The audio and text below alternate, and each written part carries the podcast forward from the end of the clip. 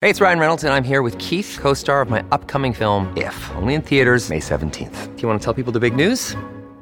All right, I'll do it. Sign up now and you'll get unlimited for $15 a month in six months of Paramount Plus Essential Plan on us. Mintmobile.com slash switch. Upfront payment of $45 equivalent to $15 per month. Unlimited over 40 gigabytes per month. Face lower speeds. Videos at 480p. Active Mint customers by 531.24 get six months of Paramount Plus Essential Plan. Auto renews after six months. Offer ends May 31st, 2024. Separate Paramount Plus registration required. Terms and conditions apply if rated PG. Another day is here and you're ready for it. What to wear? Check. Breakfast, lunch, and dinner? Check. Planning for what's next and how to save for it? That's where Bank of America can help. For your financial to-dos, Bank of America has experts ready to help get you closer to your goals. Get started at one of our local financial centers or 24-7 in our mobile banking app. Find a location near you at bankofamerica.com slash talk to us. What would you like the power to do? Mobile banking requires downloading the app and is only available for select devices. Message and data rates may apply. Bank of America and a member FDIC.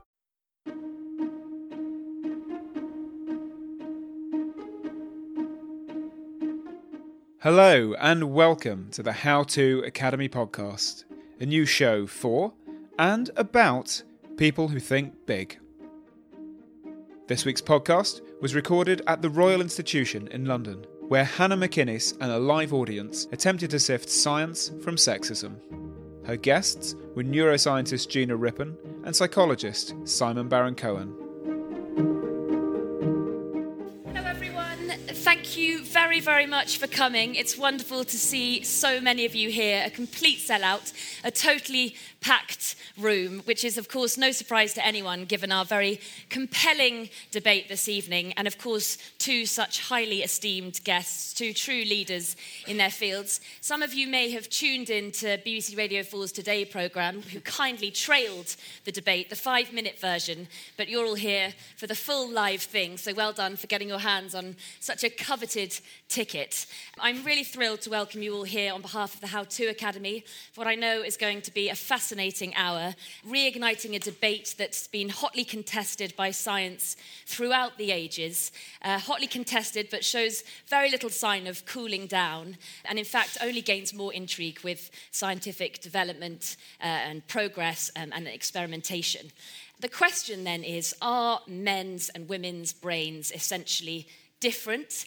Many studies throughout the ages have shown that they are, but are they based on true, proven scientific fact, or are they essentially trying to justify a sexist status quo?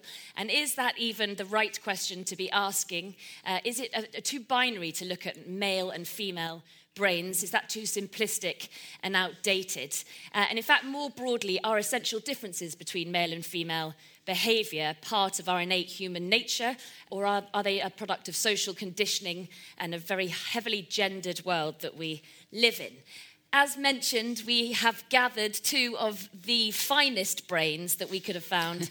Um, of course, one male and one female, um, to, to, talk through that for you this evening. We've called the event the gendered brain. Men and women do not have essentially different brains. And so, arguing for the motion, we have Professor Gina Rippon, who's an international researcher in cognitive neuroscience at the University of Aston in Birmingham. And she's also the author of this new book, The Gendered Brain, which seeks to shatter the myth of the female brain um, and calls uh, the idea of essential difference neurononsense um, that's been promulgated by centuries of neurosexism arguing then against the idea and that men and women do have essentially different brains. We have Simon Baron Cohen, who's the professor of psychology and psychiatry at the University of Cambridge and of Cambridge indeed, and who has written um, 500, I think, scientific research papers into psychological sex differences and autism, importantly, and is also the author of numerous books, including a book that you could also buy this evening, I think, The Essential Difference. So uh, I wasn't exaggerating when I said we couldn't really be in better hands. Just to explain a little bit about how the evening goes, each of our speakers will have 15 minutes to put their case forward. We'll start with Gina and then we'll have Simon. They will then have another five or so minutes to each rebut or refute and react to each other's arguments. And after that, it'll be over to you uh, for your questions. So please do store them up. It's a really unique opportunity to ask them here this evening. So, again, thank you all very, very much for coming. Uh, and to start, I will invite Gina to the podium. Good evening, brain owners, multitaskers and map readers, empathizers and systemizers, possibly even Martians and Venusians. There are a few absolute certainties in science, but I feel I'm on safe enough grounds to state that everyone here has a brain. What I'm going to try to convince you in the next 15 minutes is that your brain is special. It is unique and different from your neighbours. Not because you're female and he's male or the other way round, but because even if your neighbour happens to be your identical twin, I don't know if there are any identical twins here this evening, you will have lived a different life from your neighbour, have had different experiences and encountered different attitudes. And this will be reflected in the brain you're currently hosting in your head and will continue to be reflected in that brain until the end of your life. The motion before us includes two of the most commonly used labels we use to describe ourselves, male and female. I think everyone in this room will believe that they have a clear idea of what that means. And I hope to show that even with what feels like that one secure bit of knowledge about ourselves, things are a bit more complicated than that. So, this wasn't actually the first slide, but we'll go with the one that we've got here. Uh, this is a pictorial representation of what we're talking about the, the chain of argument that informs the title of today's debate. That there are two types of bodies, male and female, uh, determined by genetic factors, and thus two types of brains. So, this aspect of the argument is the basis of the essential claim in tonight's matter of debate. We need to pause and think what do we mean by essential? One definition of an essential belief is that all members of a category share fundamental or essential qualities or essences that make them what they are. Essentialist thinking involves beliefs that the basis of such is natural, unchangeable, and grounded in deep seated biological factors. So, the reason I'm drawing your attention to this particular link here is that this is a belief that there is a firm chain between the bodies that we have and the brains that we have. And I think this really is what the debate is about tonight that two different types of bodies, two different types of brains. This then results, it is claimed, in two different portfolios of skills, aptitudes, personalities. I don't know if you can see those, but it's a kind of representation of claims that um, uh, men don't listen, and when women can't read maps, men are empathic, men are systemizers, etc. Having been the rounds of various studios today, I'm constantly being told, so what is this about men not being able to uh, show their emotions, and women being multitaskers, and men being map readers? So we all have clear views of what this means, what this chain of argument is. And there are also issues about the kind of roles that people play. And in order to illustrate this, I've taken quotes from Simon's book, the way in which the. so we have this link here, a firm claim, which he does qualify later, and I'll come back to that. The female brain is predominantly hardwired for empathy, and the male brain is predominantly hardwired for understanding and building systems. And a consequence of that is a range of different skills. And we probably won't have much chance until we have questions and answers to get into that aspect, because we're really interested in that part there. Primarily, this is a debate about differences, where they come from, what they mean, and crucially, how fixed and unchangeable they are. Perhaps we could even call them strong and stable. So there's three points that I want you to think about in making up your mind on this issue. First of all, the science. This is a science debate, and we need to start by looking at the story that science is telling us. Are men's and women's brains different? Now, I should begin by clarifying to all that I'm not a sex difference denier, as I have been described, a bit like a climate change denier, presumably with the same consequences for civilization. I am aware that there are profound anatomical differences between males and females, uh, helpfully pointed out by various trolls who like to send me JPEGs of.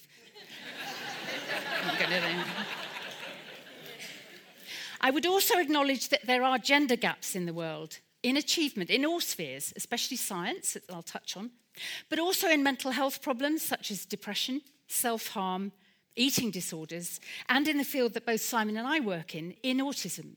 So there are differences that we need to explain. But will we find the explanation by looking at brains?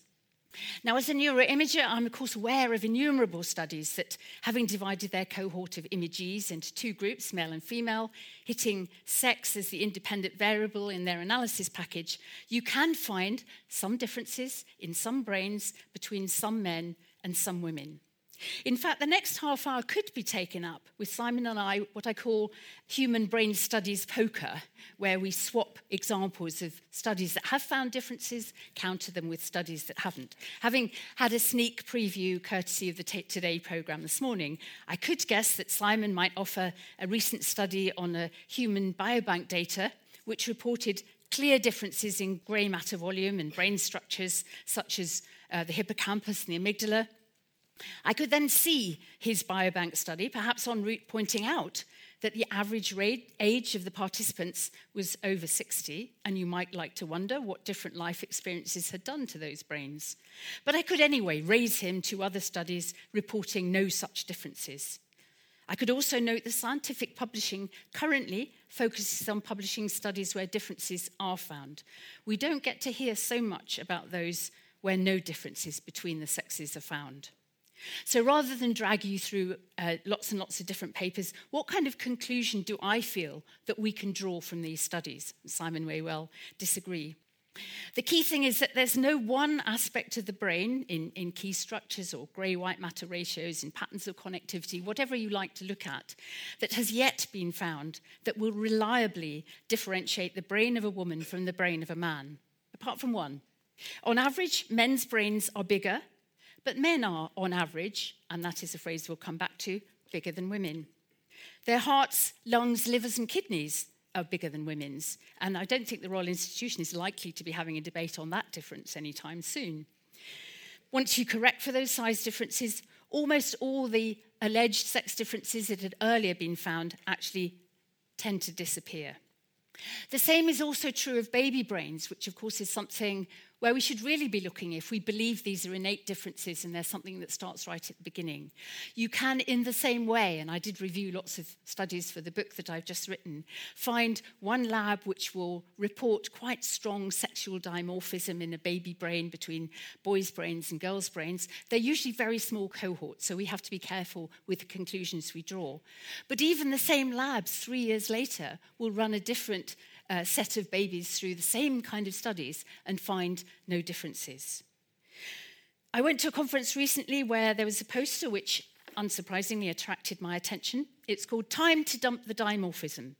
Males and female brains are far more similar than different across multiple measures of structure and function.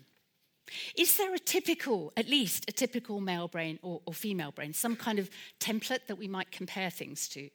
Well, recent work by um, Daphna Joel uh, and her team in Tel Aviv has looked for this very issue.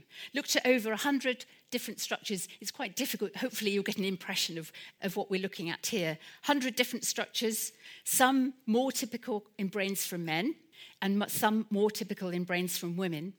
Looking at over a thousand different brains, and found that brains are, in fact, a mosaic of different features. Less than 6% of those thousand brains had predominantly male or predominantly female features, and none had all male or all female. So I think that this is a really good pictorial representation that every brain is different from every other brain, regardless of whether they're from men or women. There is another caveat, which I'm sure Simon will agree with, that even we neuroscientists have to confess that we don't really know what any of these differences mean. We might find bigger amygdala, smaller hippocampus, bigger bridge of fibers between the two different brains. But it is quite a big jump to say what this means in terms of behavior. So even if we do find these structures, we don't really know if that explains the kind of behaviors that we're interested in, that we're looking at. That is, in fact, the basis of this whole debate. Men and women are different, so they must have different brains. If we don't know that link, it's important to bear that in mind. So, the human brain pink, blue, 50 shades of grey matter? We really cannot currently claim that men's and women's brains are consistently and distinctly different. There is another aspect of brains that I will touch on, uh, but I will acknowledge Simon's expertise in this area, so I'll only mention it briefly, and that is hormones. A key difference in male and female fetuses is that before birth, male babies are marinated in higher levels of testosterone than female babies, with resultant differences in their reproductive hardware. But does this also re- result in differences in their brains? Very powerful lobby would claim yes. But where are we looking? If we haven't found any key differences in the brains of men and the brains of women, where should we be looking for the differences that this testosterone causes?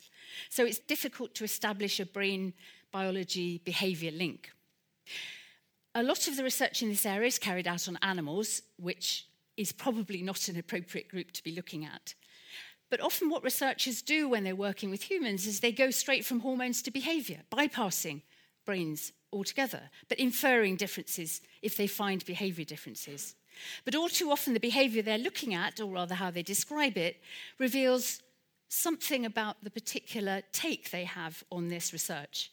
So we have measures of gender appropriate behavior to match to varying levels of prenatal testosterone.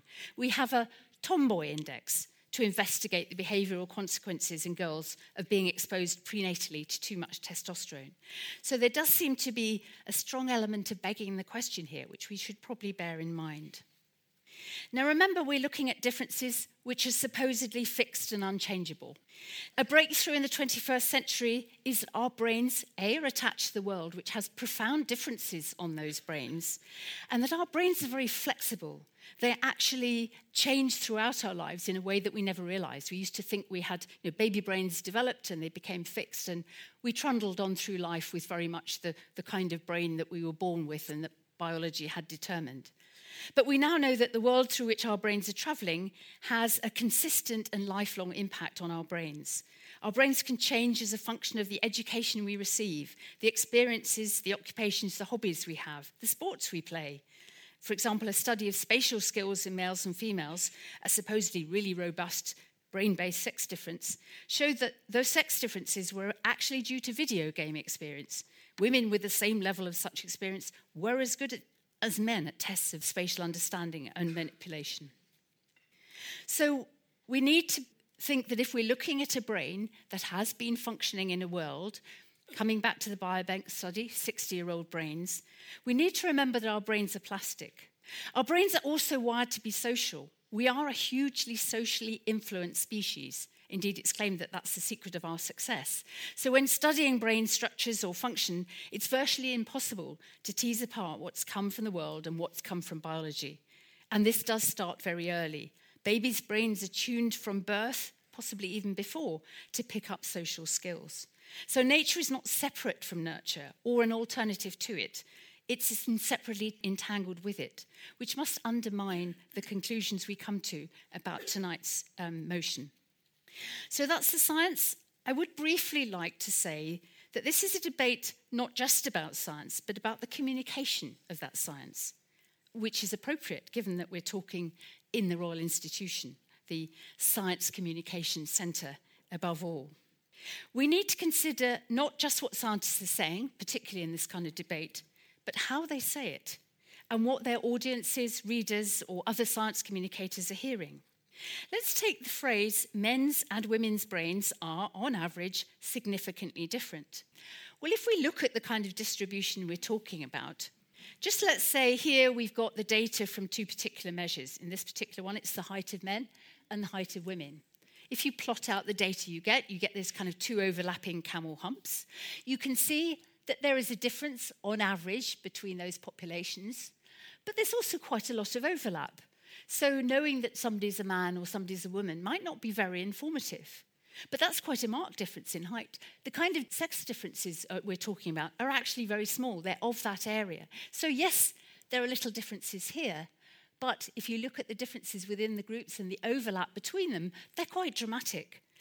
And of course, if we're focusing on the male female difference, we focus on that little difference. We don't focus on the big difference in the two groups. If those two groups are supposedly biologically homogeneous, then why have we got that difference? In popular parlance, the term different implies distinguishable, reliably distinct. All the characters we now know are not true of men's and women's brains. Significant implies meaningful, and it would be hard to know that where a man or a woman might score on any of those kind of sex difference studies. It's also the case that essential implies absolutely necessary and extremely important, which is perhaps why this debate becomes so vitriolic at, at points. To tie this up, I'd just like to throw into the mix the use of the term male and female. You probably believe that when we talk about male and female brains, we mean the brains from men or the brains from women. Simon himself has rather muddied the water on that one. Having made his firm statement about male and female brains in the opening lines of his book, he later qualifies it with what I find a rather startling caveat. That, and I quote, your sex does not dictate your brain type. Not all men have the male brain, not all women have the female brain. I think I'll leave you to puzzle that out and Simon to clarify it later. to finish then briefly, this really matters. This is not just a scientific debate. This is a stereotype about males and females, which informs how males and females feel about themselves. It works as a filter in research. The very field that Simon and I work in, in autism spectrum disorders, long been described as a male disorder. And more recently, we're starting to realize that that means that there are large numbers of females on the spectrum who've been missed, who are not diagnosed, do not inform research. So, thinking of brains or other categories as male or female, however defined, is limiting and misleading.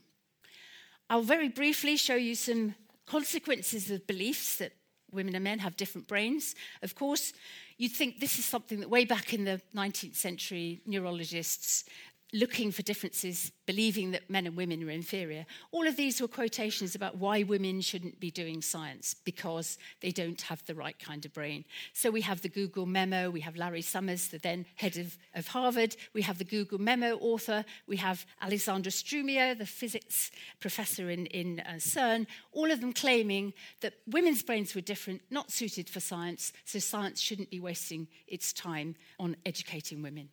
So I think it's not just an academic debate we're having here. It's a debate which is really important. It's a debate which informs what people feel about themselves and what other people believe.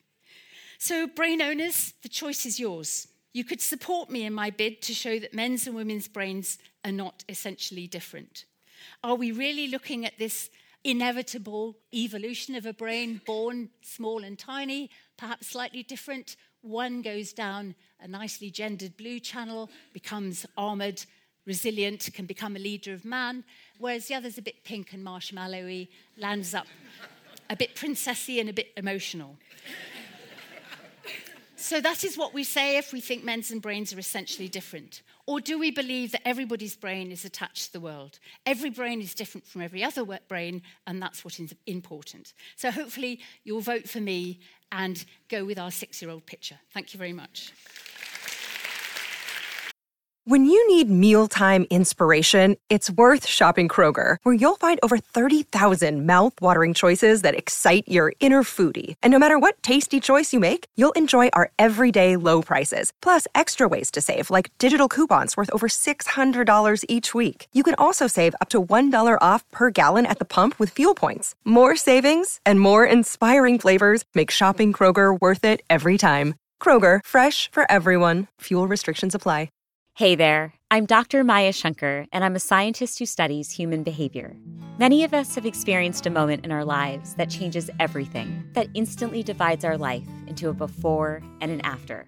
On my podcast, A Slight Change of Plans, I talk to people about navigating these moments. Their stories are full of candor and hard won wisdom. And you'll hear from scientists who teach us how we can be more resilient in the face of change. Listen on the iHeartRadio app, Apple Podcasts, or wherever you get your podcasts. Thank you very, very much. Thank you. And now, Simon, if you'd like to take to the podium for your 20 minutes. Thank you. First of all, thank you, Gina. And um, I listened with interest to all your points. I think, uh, although this debate is set up in a very binary way, I think we're going to find that we agree more than we disagree. But let's see. So, my argument is going to be really is there any role for biology when we're thinking about sex differences in the mind and the brain?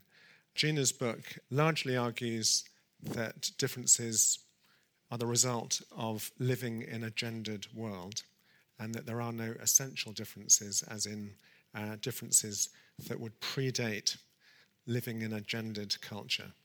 I'm going to argue that uh, the role of culture is no doubt important. Um, so, on that, we agree. Uh, that we can't really deduce much about nature and nurture from the studies of children and adults because they have had a lot of postnatal experience. But there might be a role for biology, and particularly if we look at newborn babies before they've been exposed to culture and prenatal factors. So there we go. So um, Jean has already made this point that I think no serious scientist would be making claims about sex differences, whether it's in from the neck upwards, as it were, uh, the mind or the brain, or the rest of the body, as being binary. Rather, they are average differences when you compare groups of males and groups of females. There's the example of height. If we just take groups of males and females, we find a roughly five and a half inch difference.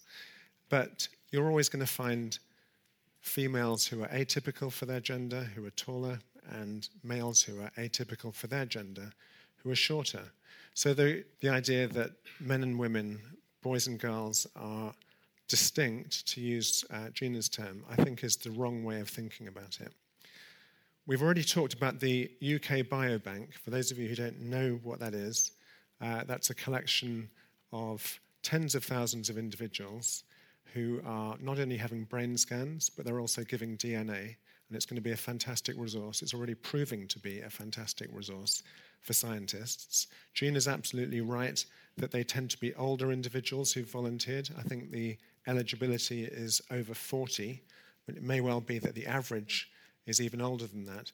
This is the first release just last year of some of that data, just on 5,216 participants who've all had a brain scan.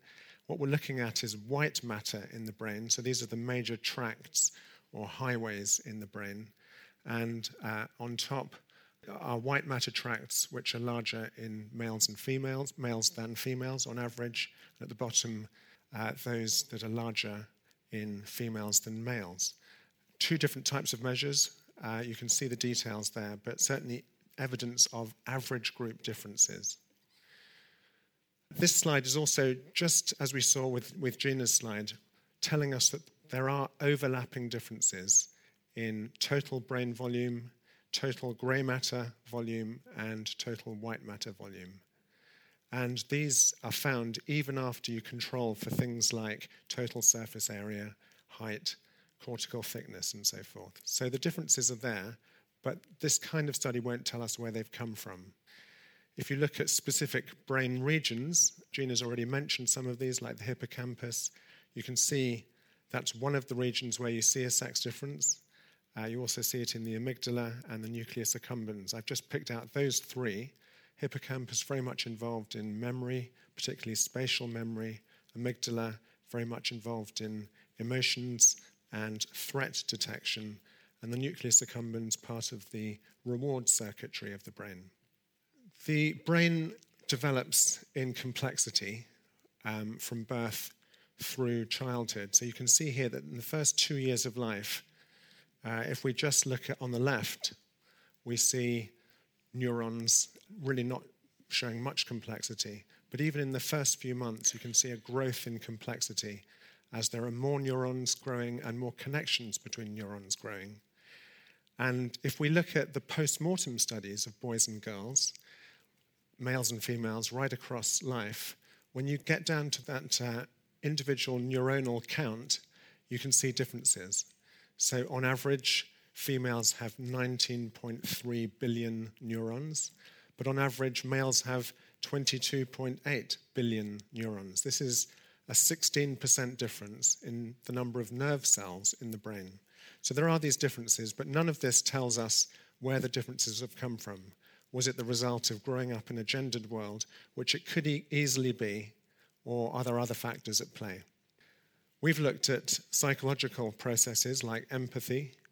In this study, we had 80,000 people take part, about 44,000 women, 43,000 men, and you can see that on average, shown in green there, women were scoring higher on this test of empathy, where you have to look at someone's face, but particularly the eye, the eye region of the face, and say which of those four words best describes what the person in the photo is thinking or feeling. I've been talking for a minute whilst you've been looking at that photo, and the correct answer is dispirited or a bit sad.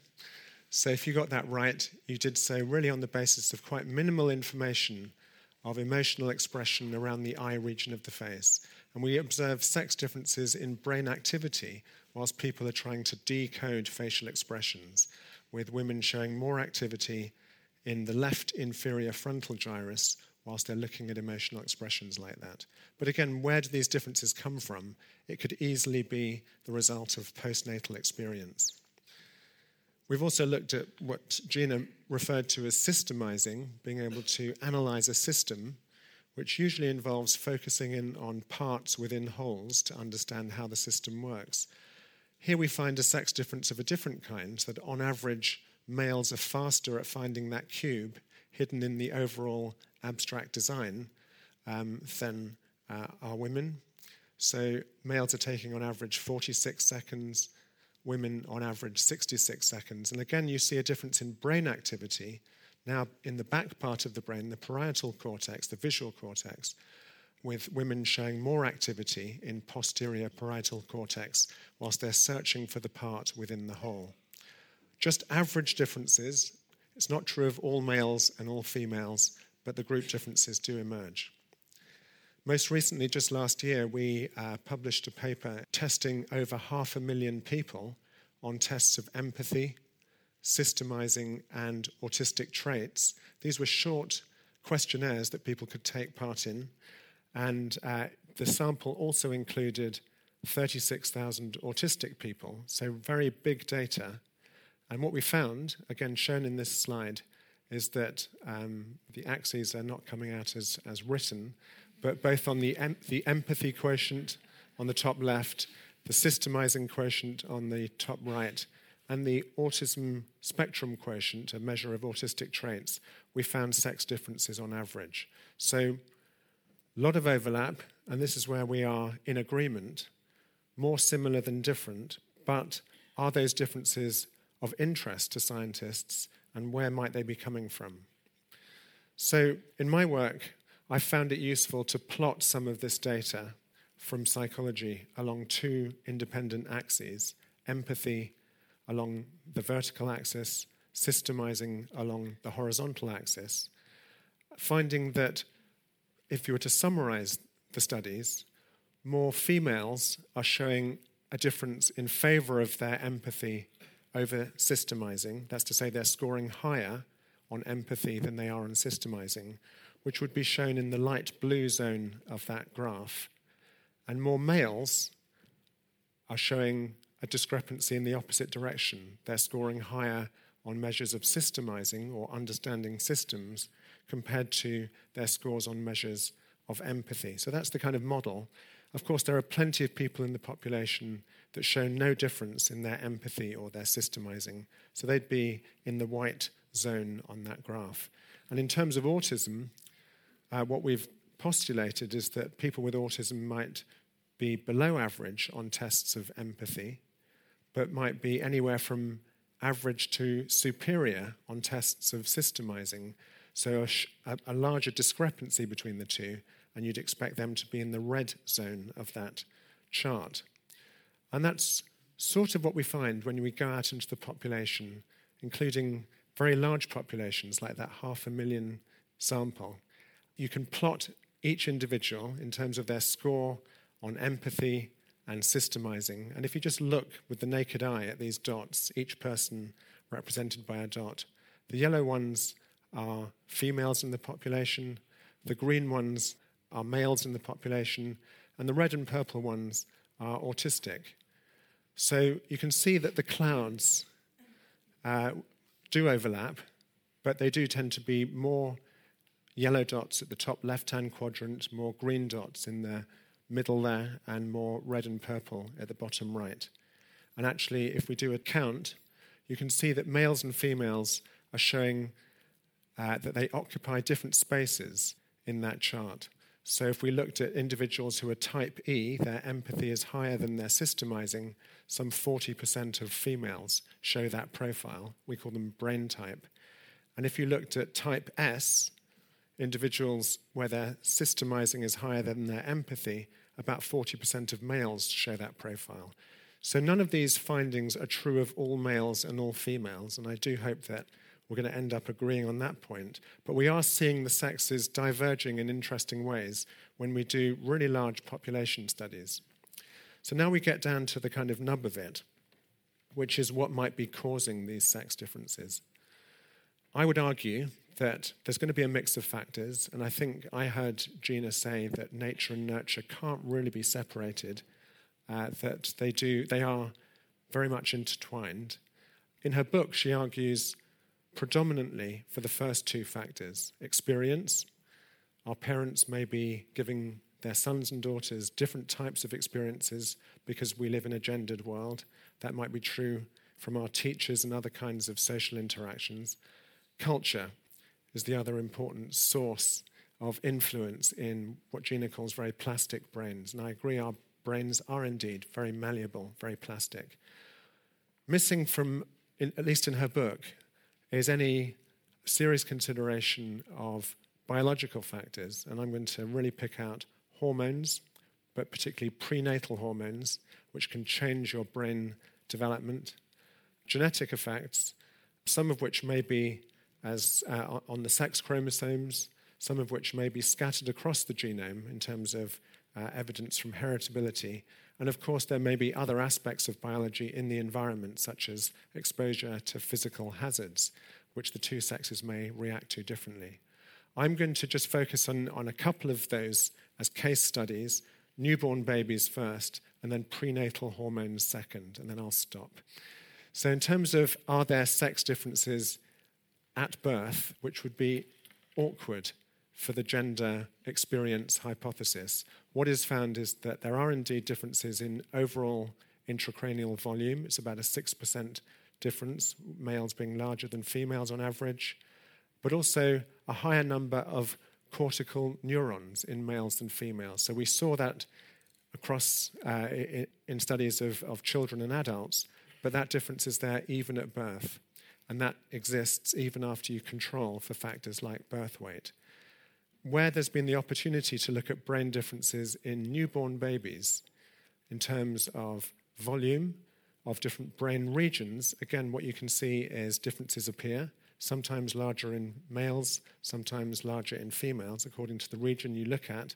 So, medial temporal cortex, which is uh, involved in sensory processing, but particularly auditory processing, that area is larger in boys on average, Dorsolateral prefrontal cortex, very much involved in self control, sometimes called executive function, uh, is a, a, region that's larger in females. And uh, a particular part of the temporal parietal junction, just where the temporal lobe meets the parietal lobe, again, that is larger in females and has been associated with social processing, particularly following other people's faces and trying to figure out other people's intentions. So the fact that these differences are present at birth means that whatever the role of culture later on, there must also be some element of prenatal biology. We did a, a study looking at newborn babies who were 24 hours old. I'm sure we'll discuss this in a bit more detail. But we asked the mothers for their consent for babies to take part, and we presented the babies with either a social stimulus, which was the human face, or a non social stimulus, that geometric pattern, and simply filmed the baby for how long they looked at each type of stimulus. What you can see is that there were some children who uh, looked equally long at both, but what I've graphed for you is those babies who looked longer at one type of stimulus or the other. So more girls looked longer at the human face compared to boys, and more boys looked longer at the geometric design compared to girls. The fact that this is happening at 24 hours old suggests that whatever we are doing as parents that might shape our sons and daughters differently, or whatever the media is doing, the toy industry, uh, schools, and uh, so forth, uh, there must be some element of prenatal biology. Now, hard critics would say 24 hours is quite a long time for, for, for, culture to be shaping these sex differences. Um, and indeed, in Gina's book, she takes me to task about this experiment. Did we do the experiment right? Uh, might there have been some biases or confounds in the experiment which question the validity of the study? I would simply insert here some the, the plea for accurate reporting of this single study. First of all, Gina says, why didn't we present both stimuli at the same time, which is one way of testing newborn babies. It's called preferential looking, rather than one and then the other. They're both valid methods of testing babies. The key thing is if you just present one and then the other, you have to counterbalance or randomize the order so that if some babies are getting sleepy, you're not getting order effects. And that's what we did. The second critique that Gina launches in her book about this study is that the scientists were not blind to the baby's gender. Well, actually, we took a lot of effort to remain blind. We asked the mothers not to tell us the gender of their baby. Uh, we had judges looking just at where the baby was looking, at the face or the non social stimulus. But then we took the precaution to get a second set of judges just to look at the videotapes of the baby's eye movements, not in the maternity ward, but back in the lab, so that there was no chance of the experimenter being uh, inadvertently biased by knowing the baby's gender. So, all of these details, I've highlighted them here, are important. They're technical issues, but the case stands on the findings. Gina pointed out in her book that a good percentage of both males and females at 24 hours old showed no preference, and that's absolutely right. But if you looked at those who showed a preference for the face or the mobile, this geometric object, uh, you do see the sexes diverging, and that's again a sign of difference. And the fact that it's there so early suggests that prenatal biology may be playing a role. Here's my last bit, sorry, Hannah, which is I wanted to, to talk about hormones. We've tried to figure out a way to look at the influence of hormones like testosterone in an ethical way in humans. In animals, you could experimentally manipulate the amount of the hormone that the animal is exposed to, depending on your perspective on animal experimentation. But in humans, that would be totally unethical. So, what we've done instead is to ask women who are having amniocentesis, where a needle is introduced into that fluid in the amniotic sac around the baby. If they're having that clinical procedure anyway, can we analyze it for the hormone testosterone? You can see that on average, male fetuses are producing more of this hormone, testosterone, than females are. They're just average differences, some overlap. The reason we're doing this is because from animal research, we know that if you take a female rat and expose her to extra testosterone, it does change her brain. So, this is a brain region called the SDNPOA, sexually dimorphic nucleus of the preoptic area. It's part of the hippocampus. And uh, on the left, you see the neuronal complexity in this area in a typical female, in this case, mouse. And on the right, you see that same animal when she's been treated with extra estradiol, one of the estrogens, which itself is synthesized from testosterone. You can see a, quite a visible change in complexity, the number of neurons, the number of connections between neurons, and that change resembles much more the typical male mouse or rat brain in that brain region. So the hormone seems to be masculinizing her neuronal development. So, what did we find? When these children whose mothers had had amniocentesis and who we had managed to measure the hormone during pregnancy, testosterone, when these children were eight years old, we gave them that empathy test. What we found was that the higher the child's prenatal testosterone levels, the more difficulty they were having in reading faces in terms of what the person might be thinking or feeling. Equally, we found that at eight years old, if we asked them to find that triangle hidden in the overall design, we found that the higher their prenatal testosterone, the quicker and more accurate they were at finding the part within the whole. So the hormone, which is prenatal, seems to be showing a correlation, that's the strongest we can put it, just a correlation with performance on later tasks, which we know show sex differences. We also asked the children to climb into the MRI scanner so we could look at grey matter and particular regions of the brain which are sexually dimorphic, show average sex differences. And we looked to see whether the hormone levels prenatally in testosterone correlated with the size of those regions in the brain at age eight. And you can find a whole set of regions did show correlations. I'll just pick out two of them. The planum temporale, which is a language area, was correlated, and so was the right temporal parietal junction, which is a social region involved in monitoring faces to find out what other people are interested in. So, prenatal hormones in humans, just as in other species, seem to be having an association with sex differences on average in different brain regions. Before I finish, I want to unpack the terms male and female because they lie at the heart of our debate and argue that actually there are many different ways that we can use the terms male and female. I've counted at least seven different ways that we can use these terms. We can talk about somebody's chromosomal sex, as in, do you have two X chromosomes or an X and a Y? You can talk about someone's genital sex, as in, what, uh, how do they appear when they're born in terms of their body? And you can talk about what gender are they assigned at birth.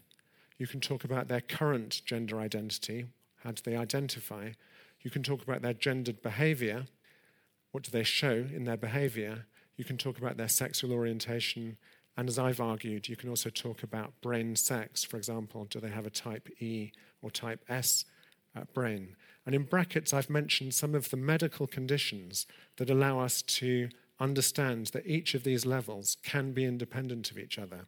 So, for example, uh, if you looked at chromosomal sex and at the medical condition of androgen insensitivity syndrome, AIS, these are individuals who have an XY chromosomal makeup, so they're chromosomally male. Genitally, they look female, and they're given girls' names, they're raised at, um, from birth as female. And it's only later, usually at puberty, that it's understood that actually these are males who weren't able to make use of androgens like testosterone so that their bodies remained in the default state of being female.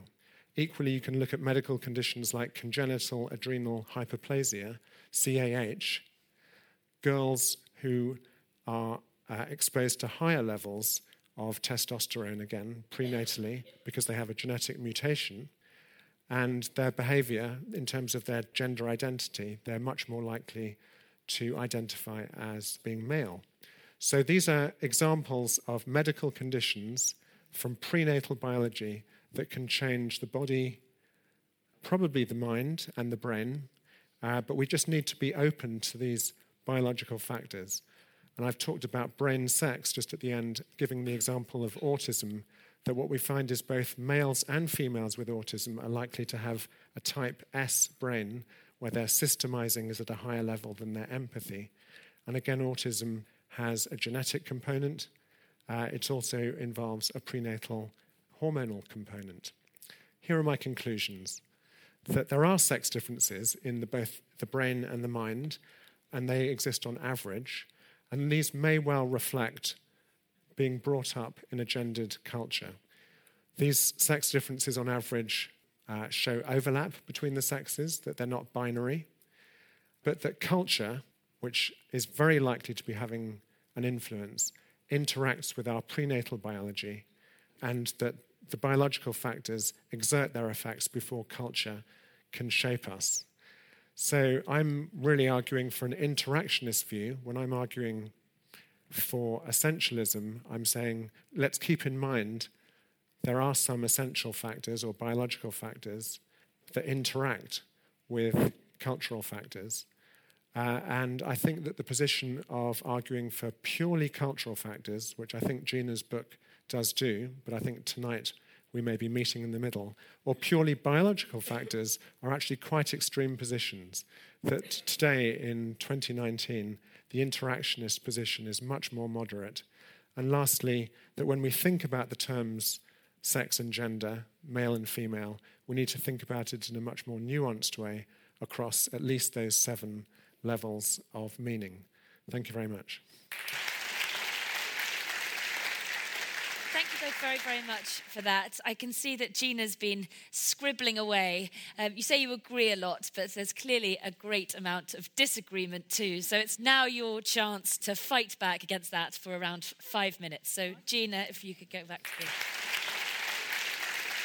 I was actually scribbling down ideas for the next book, which I think Simon and I ought to write together. Um, right. Well, one of the things that Simon and I talked about beforehand is that our experience of these events is that very often it's the questions we're asked from the audience which really bring out the issues, and therefore suggested that we wouldn't take the full five minutes.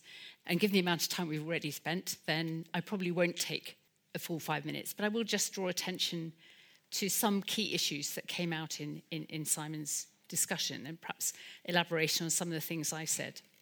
I did actually think when we first proposed this debate that I might be going second. And I cheekily thought to myself, I'm going to count the number of times Simon says on average. Um, and actually, that's what I was writing. Absolutely right. We must be very careful to establish that we are talking about differences which are on average.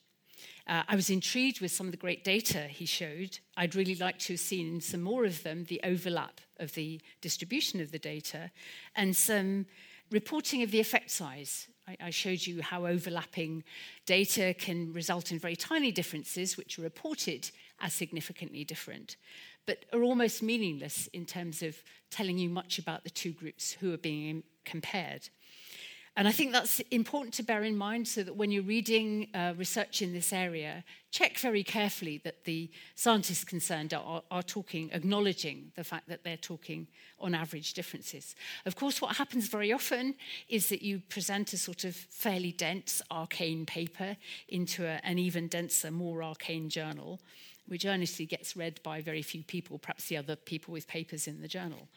Um, but what then happens is because as universities we're supposed to describe the impact of our research, the marketing team has a look at the paper, picks out a few choice phrases, gets rid of things which they think would be a bit boring, like on average. Um, and then you get a kind of Chinese whispers type effect where the very careful presentation of data, which Simon has just demonstrated, actually gets diluted and the message that is conveyed and received, and then, of course, feeds into the very stereotyped culture that I'm claiming is affecting the brain, it is changed. And so I think that's something I would bear in mind, and certainly I cannot in any way criticize the care with which Simon presented those data, but I would say that there should be a kind of government health warning sometimes associated with it. The baby study, uh, the Connellan study, as he said, uh, I did criticize. I'm not the only person who's criticized that. There are lots of methodological differences in these different studies, which sometimes people who are really interested in, so what is the answer? They don't want to know, actually, we used this kind of titration or that kind of brain imaging or we used that kind of uh, statistical procedure. They want to know the answer. And very often the answer is if this is a robust effect, then let's see it replicated. So I'd love to see the study with um, babies 24 hours old replicated because I think it's really important, as Simon said, and it would be great to look at the robustness, the strong and stableness of that effect. I was intrigued to see that the early study he reported from Gilmore's lab in 2018 did report differences because that, in fact the lab I mentioned earlier where um, they'd reported quite strong differences and then three years later using the same kind of techniques the differences had disappeared. It's the same lab. So it's very interesting that even within the same lab this isn't a consistent report that's coming out. And I think that's important to remember because, again, people have a very fixed belief about they've got a male brain or a female brain, and you will get statements. Decades of neuroscience research has proved that men's brains are different from women's brains. They don't say on average, and the message that that difference is conveying is sometimes lost. So I think, I think what, what Simon has said, great data, uh, be careful of the message that's getting out there. Some really very intriguing findings of genetics and hormones, which will really push the story forward. But I would come back to the very flexibility of the terms male and female, which he himself, I would suggest, perhaps got us confused about in the beginning and has acknowledged the fact that those terms mean different things in different contexts. And because that term male and female actually conveys something different to different people, maybe we should think about it quite carefully and, and be really clear that are we talking about the brains from men or are we talking about male brains and acknowledging that that might be different? So I think that's important to note. The only other thing I would say that still the idea that we're looking at sex differences can be very limiting. Quite recently, last three years or so, funders of research in the States have insisted that, for example, looking at a very basic research into pharmacology, drug effects in individuals, previously have only been demonstrated or developed on male, what we call animal models, on males. Females are complicated, and therefore let's just focus on males there was a difference with a particular drug which appeared to cause quite strong side effects in, in females because they appeared to be overdosing, because there hadn't been any allowance, obviously, developing this drug on, on male models for that difference. And therefore, we're now being mandated by funders in the States that sex is a biological variable should be part of anybody's research unless they've got a very good reason for that not to happen. I'm just mentioning that because the idea that sex is a biological variable, only a biological variable, could well be confusing and it could well introduce some of the confusions that Simon and I generally agree on but sometimes disagree on. I would point out with that study that it was assumed that there was a difference between males and females in the washout rate of the drug and that had a knock-on effect on the, on the uh, prescription levels that were being given to male and females. It then turned out that actually it was effect of body weight and of blood volume. And therefore, actually, a third of the men who were being tested were also overdosing on the drug. So this is an idea that an idea that this is a male-female difference.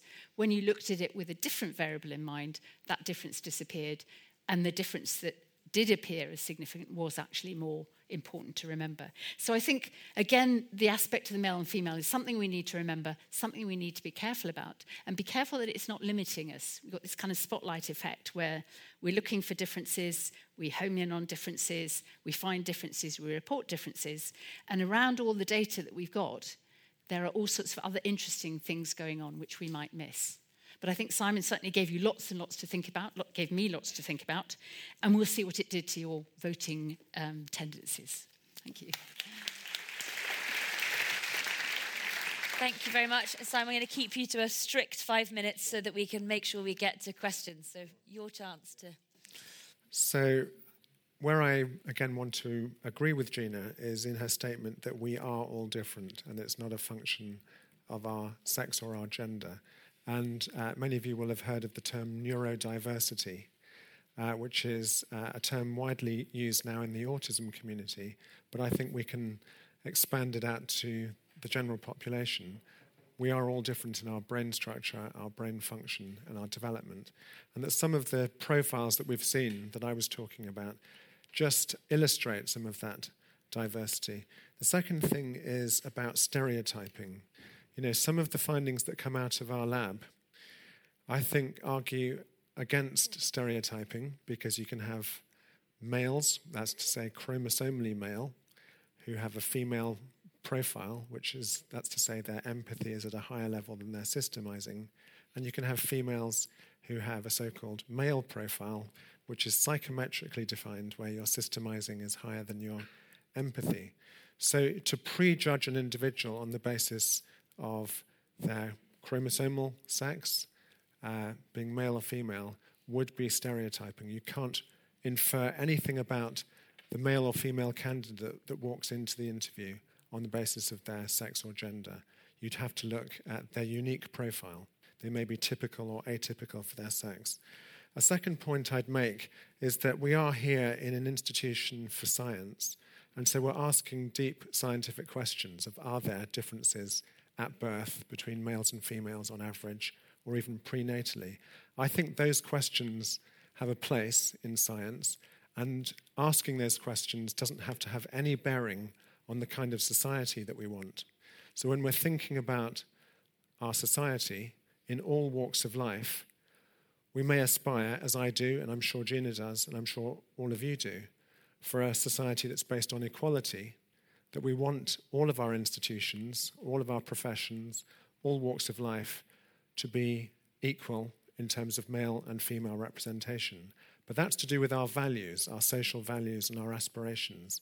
And that shouldn't prevent us from asking these interesting scientific questions. A third point that Gina made was about the need for replication, and science hinges on replication. The newborn baby study, where you're looking at a face or a geometric design, has only been done once. It's quite a challenging study to do because you have to be on the maternity ward at three o'clock in the morning, which is when babies tend to get born, and before the mother is discharged by breakfast. So we, we did that study in 2001. I would love to see it replicated because science hinges on independent replication. The fact that it hasn't been replicated doesn't mean that it's invalid. We just have to wait for independent groups to come along. Gina's last point was that sometimes you find an average sex difference, sometimes you don't, even in the Gilmore lab. And the trick that scientists have to guard against these changing findings is to do what's called meta analysis. You wait till there are enough studies and you look across many, many studies, sometimes dozens, sometimes hundreds, to see what emerges from a meta analysis. And in the sex differences literature, that has been done. And that gives us a bit more confidence that, on balance, we're seeing average sex differences in certain brain regions, even if they're not always popping up in every individual study. And often, if they don't pop up, it's an issue to do with sample size. You need big data to see some of these small effects. The last point that uh, Gina made was even if you do find differences, are they just meaningless? They might be small and meaningless. Well, we just don't know what the meaning of those sex differences are. And we should certainly not draw conclusions that one sex is superior or more intelligent. None of the data shows that.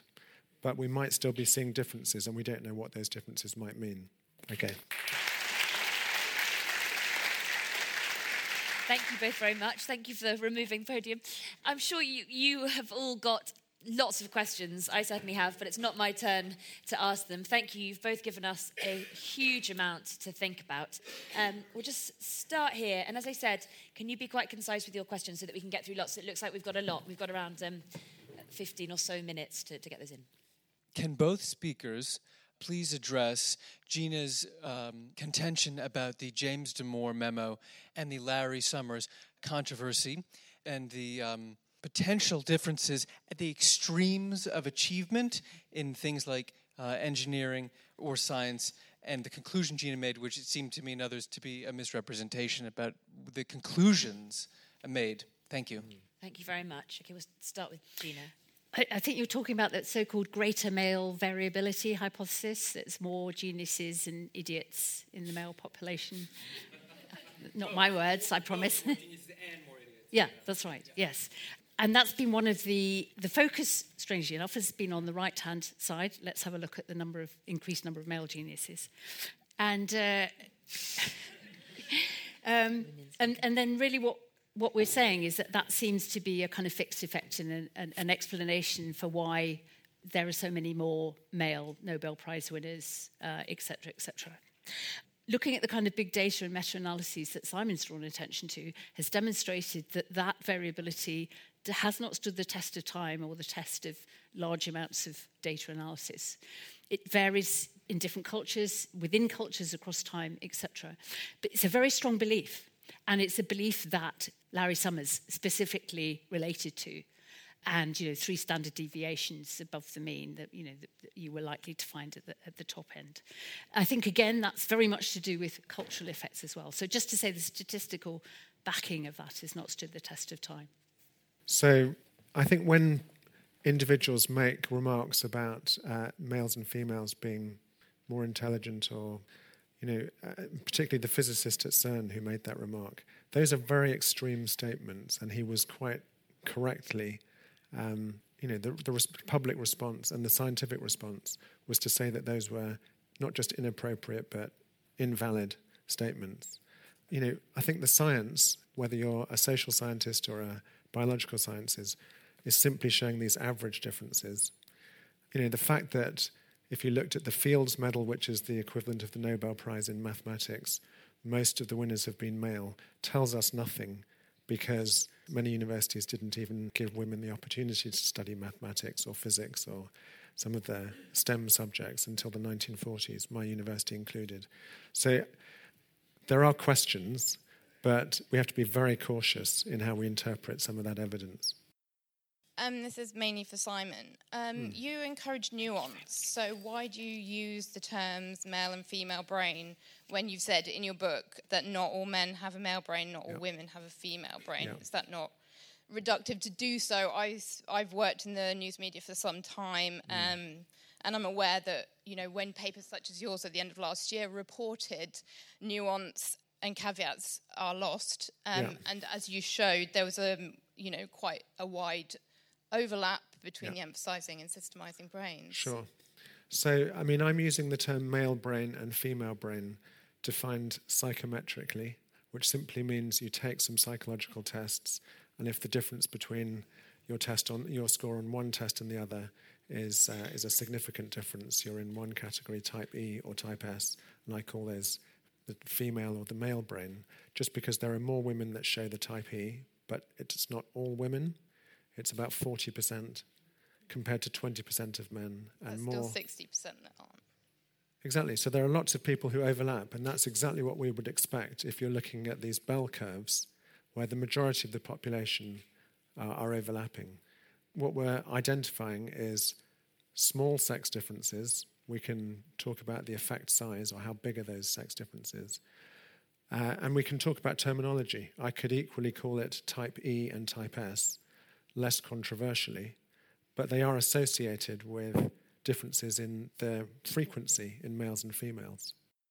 Sorry, just to bounce back on that, do people score differently on E and S throughout their life? Like, I'm thinking maybe once a woman has had children, maybe she'll be more E than she was before, or yeah. Something like that? Yeah. Uh, so, you know, Gina made the point that we have plasticity, uh, and I would completely agree. Our, our brains are not fixed. Uh, so it could well be that either under the experience of having children or under the hormonal change of having children, we don't know what the relevant variable is. There might be changes uh, in how easily you empathize or how strongly you're interested in systems. So change across life, uh, lifespan is not, uh, is not precluded from this kind of approach. Hi, Simon. You said at the end of your retort that um, this wasn't clear what it actually meant, these yeah. differences, and I yeah. think it's extremely important. Yeah. And I think this hunt for differences between male and female brains, as Gina has laid out in her book and others have in their books and mm. papers, mm. has been going on for centuries. Yeah. And if I didn't misread it in your book, you also make some meaning of that by implying that certain professions are more suitable for female brains or male brains. And I think that is very consequential. Sure. So, you know, if you're going to be working in a, an occupation that is people centered, it would probably be better if you had a type E sort of brain where you're able to pick up on the other person's emotions, thoughts, and perspectives very easily. Um, so that's about the, the type of profile you have. The, the, I, I call it the brain type that you have but that's nothing to do with whether you're male or female. And I've made the point repeatedly, not just in the book, but tonight, that you could be male chromosomally with a female brain. You might make a fantastic psychotherapist, for example, because you're easily able to tune into the other person's emotions. Equally, you could be chromosomally female and make a fantastic physicist or car mechanic because you can very quickly understand a system and the fact that you can have one type of brain in another type of body shows how we can use the terms male and female very differently across these seven levels. I, I think I'd just briefly say to that mm. um, yes, I agree, but it comes back to using the terms male and female and the downstream consequences of that for what people believe. And I think that, you know, in a way that intersects with the statements by the Google memo and, and etc. And I think because we get the self fulfilling prophecy, because if you have a belief that you're a female and therefore there are things you can't do, you won't do those things, your brain won't be exposed to those kind of experiences. And I think that's where the, the, labels are important and what they mean to other people. This is why I added in this is not just about the science, it's about the communication of the science. And we'll come to the yeah, we'll come to the back for the next questions. I appreciate it. For the next questions. Uh, thank you very much. My question mainly for Gina. Um, you argued quite a bit against biology playing a major role, or those differences being quite small that we see in biology, and kind of just implied that the sociological differences or the expectations society would be particularly relevant. Uh, also, and that's just your last answer right now. I'm aware of a couple of experiments like this where you tell a certain gender that they're worse in one thing, and then they actually score worse in this particular task. But overall, on an aggregate basis across countries, one thing that's made quite popular with people like Jordan Peterson is this Nordic gender paradox, where you see that in countries like the Nordics, you don't see a smaller differences in interests, but more larger differences in interests uh, compared to countries maybe like India, where you have uh, where women objectively don't have the same opportunities. Yeah. So, what gives you comfort in your thesis that? Uh, that's actually quite a long question and lots of yeah. things in there. First of all, if I gave the impression that I think biology isn't important, that's certainly not the message I meant to give. What I was saying is that, you know, is it always biology in the driving seat or is it biology being driven? And I think that's perhaps something, the message I'd like to get out the idea about, I think you're talking about the gender paradox, that in more uh, gender equal, in inverted commas, countries, for example, the gender gap in representation in science is greater. And there is, it's an interesting how the narrative's changed a bit. There's, you know, when women have the choice because economically they don't have to go into high paying jobs like science, then they choose to go off and be painters, I think was one of the examples I came across. But that, of course, assumes that, for example, science is welcoming, that science has lots of role models for women, that science, women can see themselves progressing, belonging in science. So I think that is an aspect where the, the social context of choices which may well affect your biology are important. Yeah. And I would agree with you, Gina, that we need to have more role models of both genders in science. Uh, we need to take into account and recognize that there are real uh, influences uh, of these stereotypes. We need to be very careful about language, uh, but that doesn't mean that we should ignore possible uh, differences that exist between males and females on average before culture has had a role. Hi, I don't know if it's statistically relevant, but um, chromosomal variation does that does that lend anything to the inquiry? Is it worth sort of seeing what comes out of you know studies in particular for, for people who don't have the binary XX or XY? Uh, I mean, probably the best well studied is Turner's syndrome. It's another medical condition where you just have uh, one X chromosome and a missing second X chromosome. And uh, so these, these girls can be separated into whether they got their X chromosome from their mother or their father, and do show differences later in life on tests of, of social understanding.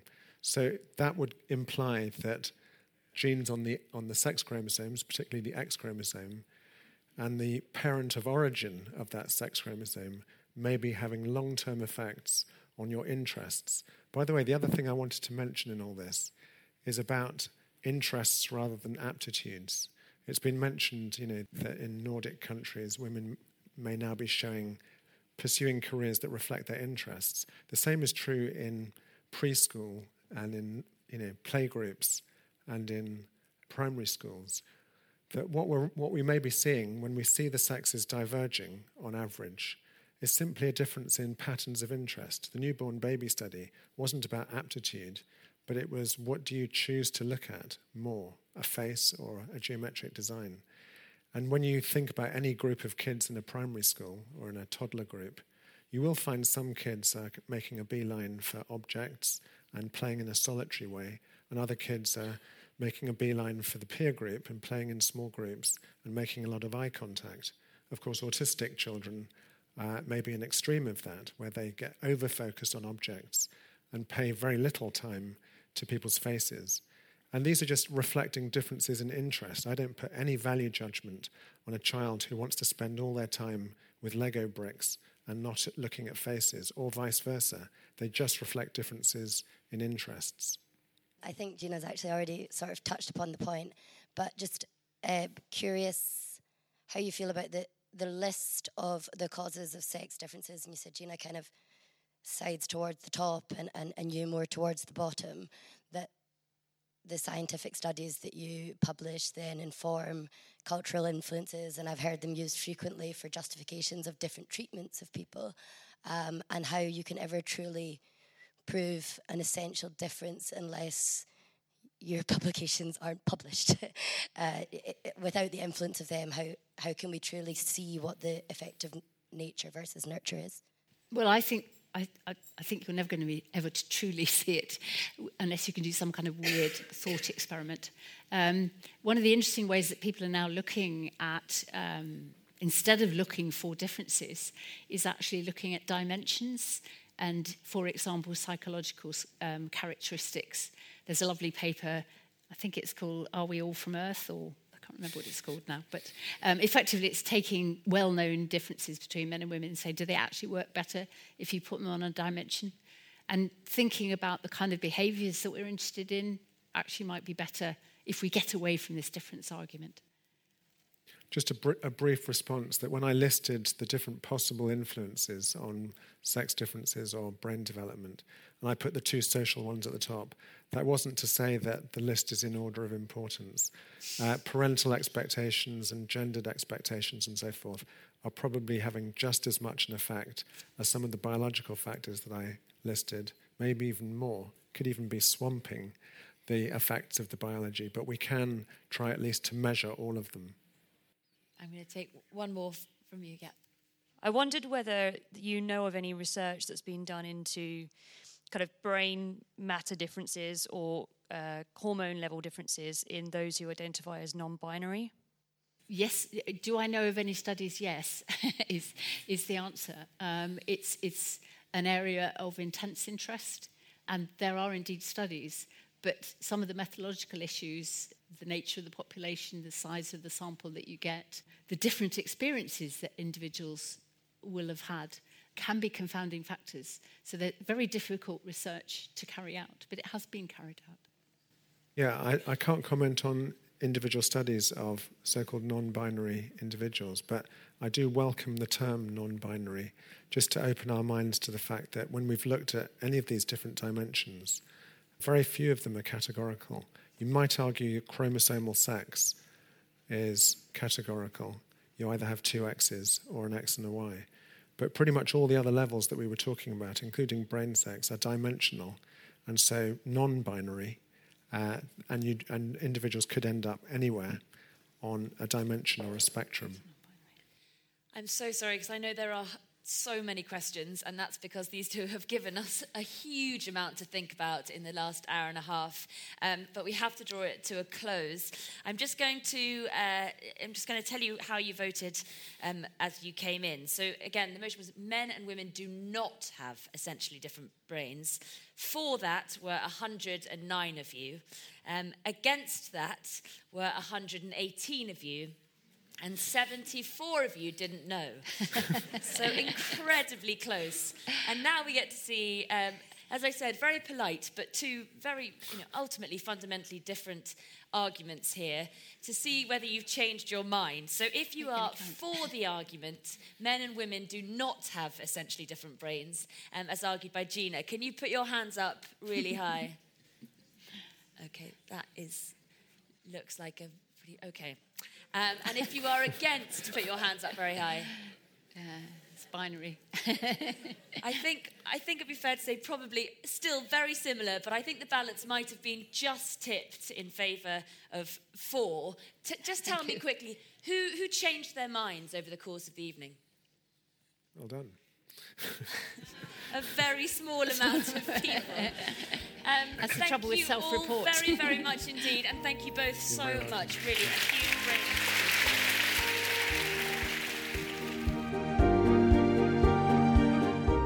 This week's podcast was presented by Hannah McInnes and produced by me, That's Christodoulou.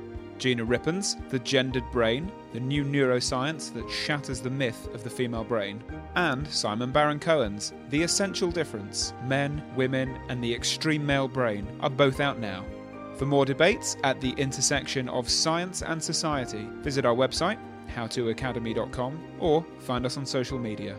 Thanks for listening.